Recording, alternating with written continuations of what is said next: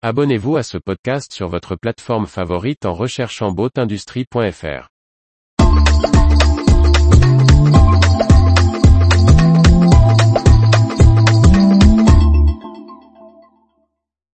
Vie du nautisme, Gracie Bateau, Tréguier, Brunswick, Cabrinia, Garmin, Suzuki. Par Briag Merlet. Ça bouge dans l'industrie nautique. Retour sur les dernières nouvelles des professionnels de la plaisance. Les brèves du 16 décembre 2022. Le concessionnaire Rochelet Gracie Bateau annonce la distribution de deux nouvelles marques de bateaux neufs.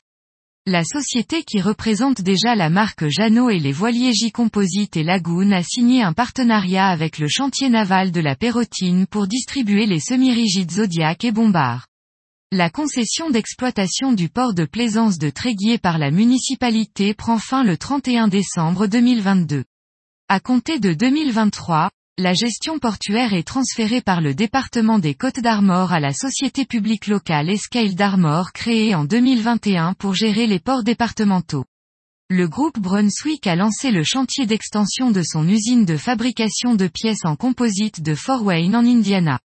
Cette nouvelle unité de 1600 mètres Kevin Troel, agent français du distributeur suisse Bûcher plus Walt, prend à compter du 1er janvier 2023 la distribution exclusive en France de la marque de matériel de kitesurf Cabrinia.